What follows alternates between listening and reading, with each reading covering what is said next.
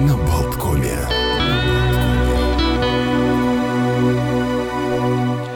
Утро на Болткоме продолжается. Олег Пек, Александр Шунин. И вот, как мы обещали, действительно поговорим о том, чем завершилось слияние четырех рижских столичных компаний. Э, Ригас Нами, Ригас э, Пилсет Бувнекс, Ригас Централ Тергус и Ригас Сервис вот в одно.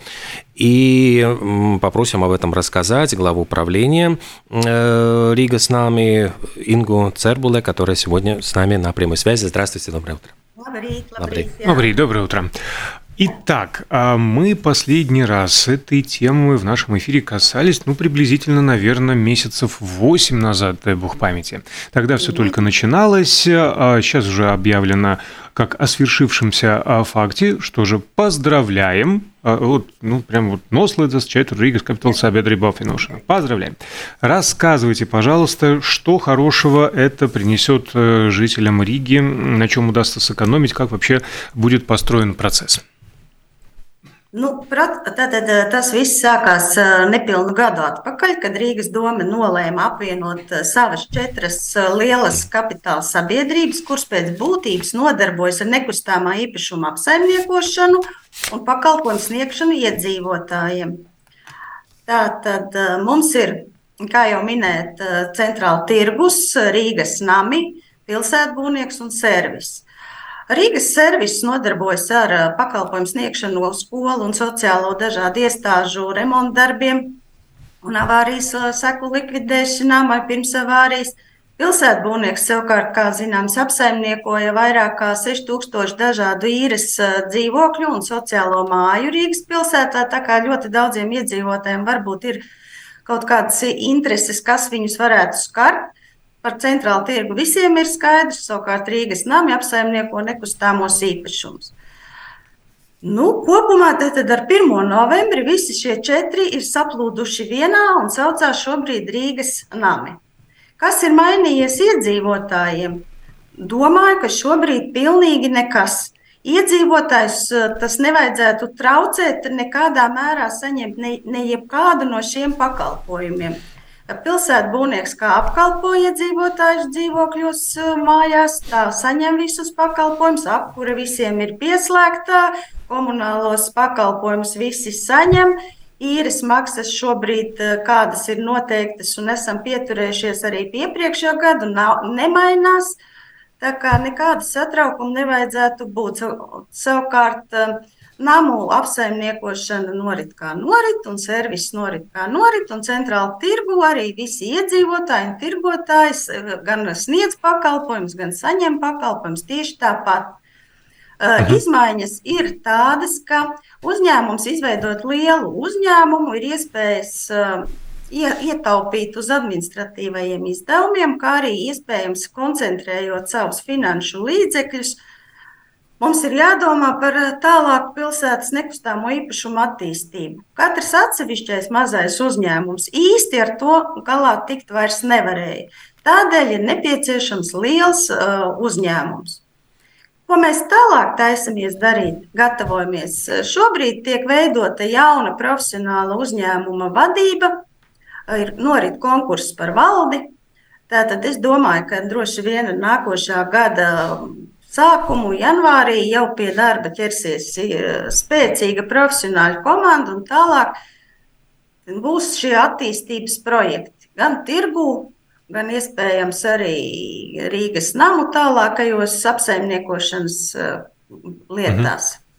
Ну, а, да, варианты и сама ты. Да, пусть так оно и будет, как вы говорите, конечно же, профессиональная и опытная а правление, а сколько человек, кстати, в нем будет? Насколько я понимаю, ну, сколько там, 3-4 члена правления, это примерно столько же, сколько было по отдельности в каждом из этих предприятий. То есть хотя бы за счет этого уже экономия.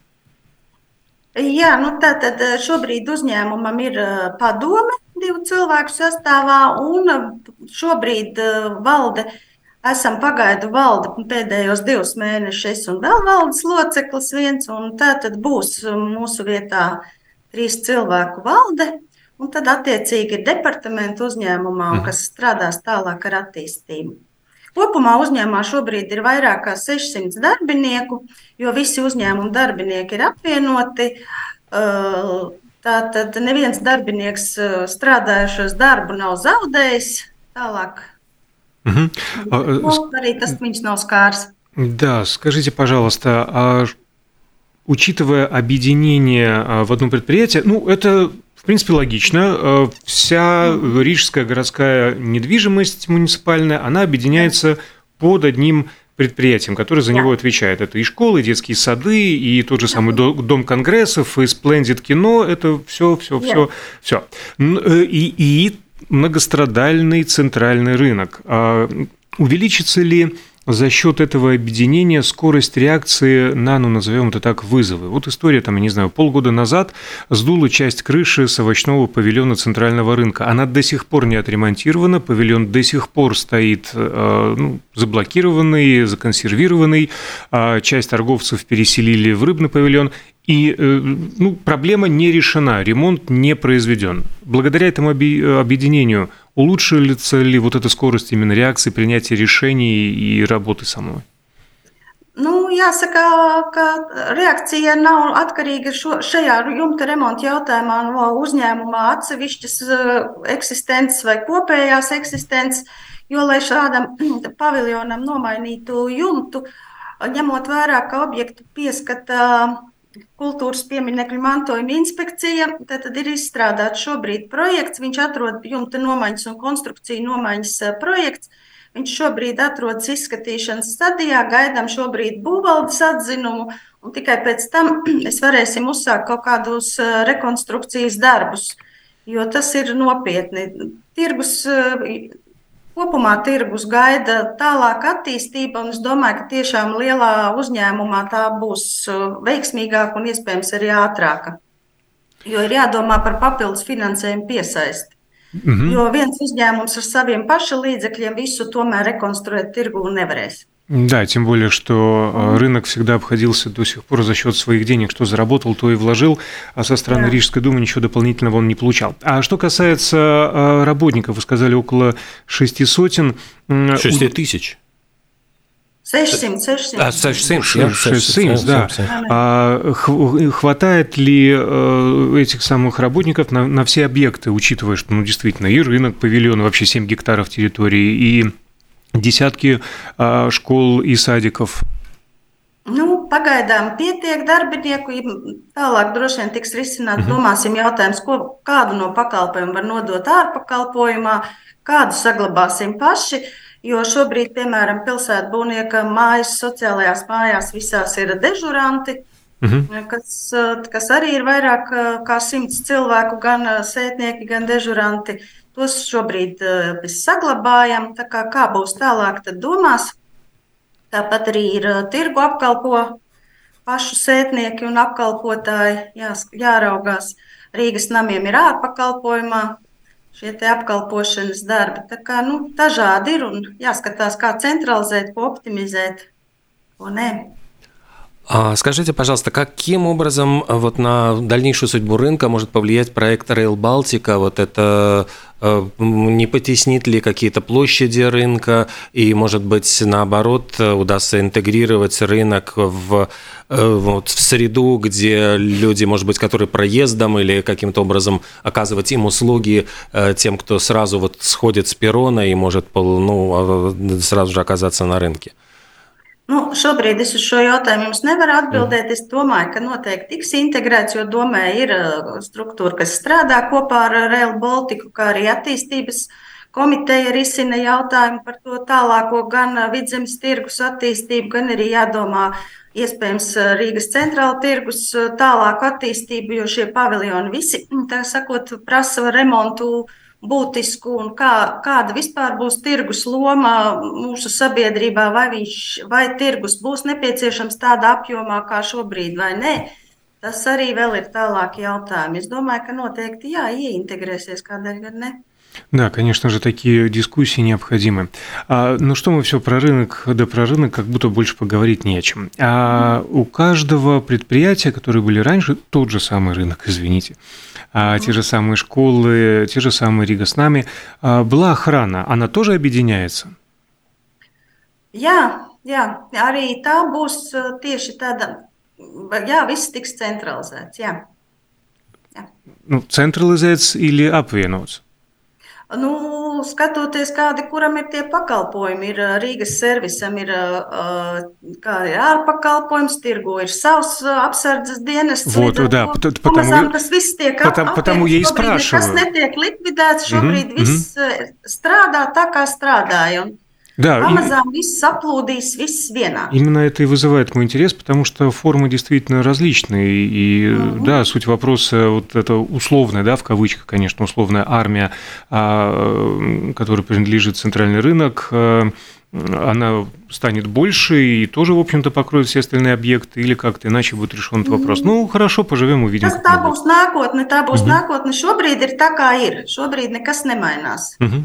Jums iespējams, ka būs jāpajautā pēc kāda pusgada, kā tas viss ir tālāk attīstījies, bet nu, šobrīd ir tā, kā ir. No, tā tad pēc, pēc pusgada vēlreiz parunāsim par visam tam lietам. Jā, noteikti.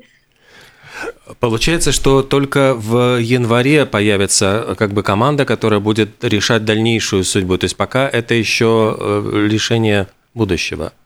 Я.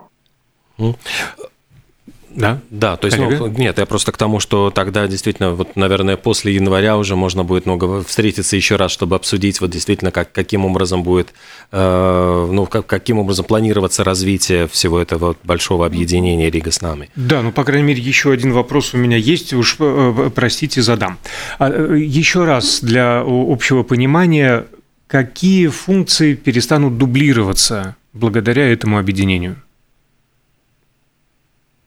Faktiski administratīvās funkcijas beigas dublēties. Mm. Uh, šobrīd visas tās pašas pakalpojumus, ko mēs sniedzam iedzīvotājiem un klientiem, ir tieši tās pašas. Kas nedublēsies, nedublēsies administratīvās funkcijas. Samazināsies juristu skaits, grāmatvežu skaits, samazināsies tie, tie apkalpojošie teiksim, cilvēki, kas ir administrācijā. Ну и, и, сколько я понимаю, станет меньше бюрократических заморочек. Хотя жалко, люди потеряют работу. Очень надеюсь, что найдут новую. Ну, с другой стороны, как раз-таки это была дублирующая работа, которая, в принципе, тоже согласен, тоже согласен. Да, здесь же два подхода с точки зрения системы и человеческий, в общем-то, человеческое восприятие. Цены растут, и терять работу на этой волне, ну как-то, ну вот вообще не хочется. Там год назад, два года назад не хотелось, а сейчас тем более. Ну, э, как есть, так есть. Поэтому я и сказал, что желаю и надеюсь, что эти люди по понятным причинам э, сокращенные, но все-таки найдут э, какую-то другую работу. Э, ну что же, тогда мы действительно мы возьмем с вас обещание обязательно через э, какое-то время, через полгода обязательно рассказать о том, каким дальше будет э, развитие предприятия Рига с нами, поскольку э, действительно очень большое количество рижан сталкиваются, получают услуги от этого предприятия. И желаем вам удачи в, в решении этих проблем да. Спасибо. Огромное спасибо. Мы благодарим главу управления э, уже объединенного муниципального предприятия Рига с нами. Инга Цербула была с нами на прямой связи. Э, огромное спасибо. Милзик Спалдейс un jauku dienu. Всего доброго. Paldies jums arī. Visu labu. Visu labu.